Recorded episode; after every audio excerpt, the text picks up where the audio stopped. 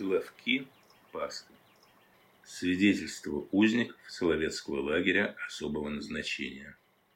Читают сотрудники и сотрудница фонда Иофа.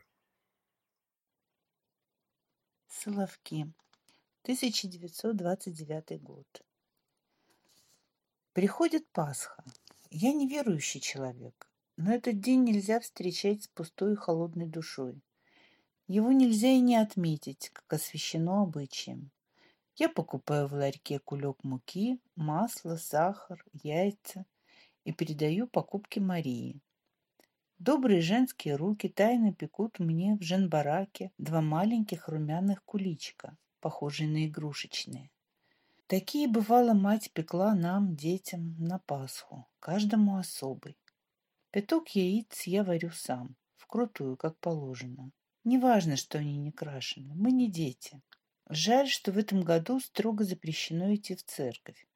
В прошлом году тоже запрещали, но тогда было легче выбраться из Кремля. Я на полчаса заходил в церковь и был свидетелем торжества, нечасто выпадавшего на долю других храмов Руси во все времена. Службу вели несколько митрополитов в сослужении со многими архиепископами. Все заключенные, они служили особенно проникновенно, как говорили верующие. Такой службы никогда не видела и не увидит больше скромная кладбищенская Соловецкая церковь. В этом году приходится встречать Пасху без церкви, в одиночестве. Церковная служба разрешена только монахам и высшим священнослужителям. Я сижу в кресле. Настроение от праздника приподнятое, но грустное. Тоска написана и на лицах Кореневых и Орлова, входящих вечером ко мне. Они садятся и молчат понуро, как в воду опущенные. «Невеселая нынче получается Пасха», — уныло говорит Степан Сергеевич. «Пасха без заутренней не Пасха». «Да, такой праздник встречать в камере не годится», — подтверждает Петр Сергеевич. Мои сотрудники мнутся, переглядываются между собой и нерешительно посматривают на меня. Вижу, что им хочется что-то сказать. «Может, сходите к начальнику отделения? Вдруг разрешит», — говорит Орлов. «Безнадежно», Машу я рукой. А вдруг? А может быть? Скидываются все трое и наседают на меня. Я не выдерживаю натиска. Попытка моя бесполезна, я сознаю это, но чего не бывает на свете. По скрипучей деревянной лесенке поднимаюсь в бывшие настоятельские покои. В них, в одной из комнаток, живет нынешний начальник Кремля Латыш Вейс. Заключенный, в прошлом чекист, он недавно был начальником второго отделения, того, в котором находятся секирка и лесозаготовки. Недобрую славу об отделении Вейса мы недавно испытали на себе. Впрочем, со мной, как с маленьким начальником, Вейс снисходительно милостив. Полный и грузный, он один в комнате. Кажется, ему тоже скучно. Вейс сидит в кресле и задумчиво курит. Может быть, он даже рад моему приходу, как развлечению, он усаживает меня, угощает папиросами, начинает болтать. Но меня ждут. Я отделываюсь односложными ответами и излагаю ему просьбу подчиненных. Вейс лицемерно вздыхает. «Вы не первый, ко мне уже многие приходили», словно сожалея, говорит он. «Я не имел бы ничего против, но категорический приказ начальника управления никак не могу». Я возвращаюсь, сообщаю результат ходатайства. Еще скучнее становятся лица моих помощников. Я понимаю их. Сидеть сейчас в опостылевшей камере, куда каждую минуту может зайти ротный, не весело. Я в лучшем положении. Ко мне сюда никто не зайдет. Я могу делать все, что захочу. У меня мелькает мысль. А почему бы нам не встретить Пасху здесь? Три пары глаз вопросительно смотрят. Ну да, здесь. Если без церкви, то все же не в камере, а в дружеской обстановке. Выдвинем мой стол на середину, накроем белой бумагой. Каждый принесет немного продуктов. Терентьич поставит самовар. Вот и разговеемся в компании, а не поодиночке, не под одеялами. Как находите? А это идея, восклицает Петр Сергеевич. Неплохо придумано, подтверждает и Орлов.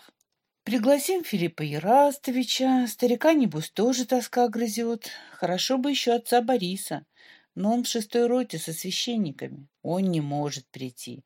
Они у себя по камерам будут служить, молча, перебивает Орлов.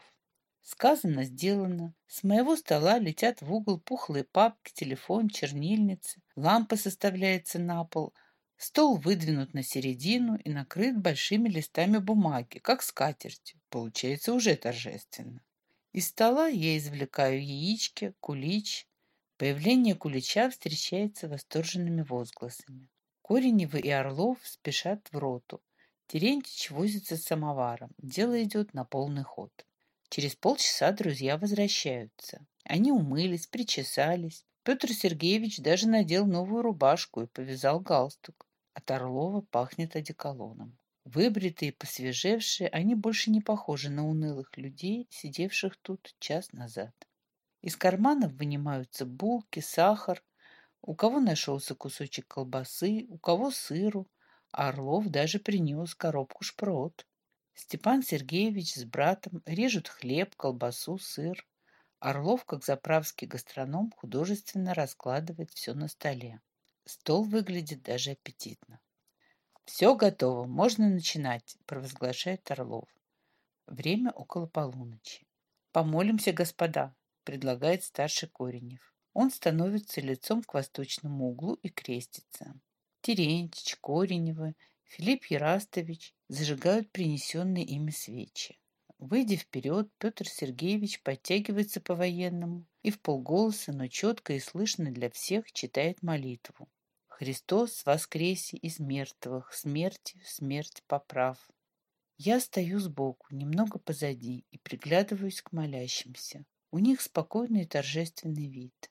Мне кажется, что я вижу на их лицах просветление, радость и чувствую, что то озорное чувство, которое испытал я, предлагая и готовя встречу, сменяется во мне тоже светлой и уверенной радостью. Петр Сергеевич поворачивается к нам с сияющим лицом и восклицает. «Христос воскресе, друзья!» Окно плотно занавешено. Изредка мы выходим в коридор проверить, но никто не подслушивает нас, никто не знает о нашем пиршестве. Мирно течет за столом праздничная беседа шестерых просветленных великим днем людей, связанных сейчас самыми крепчайшими узами на земле – любовью, братством, дружбой. Присматриваясь к людям, я смеюсь в душе, и опять озорное, но и радостное чувство владеет мною. А все-таки мы встретили праздник так, как велит нам наше чувство, а не так, как приказывает начальство.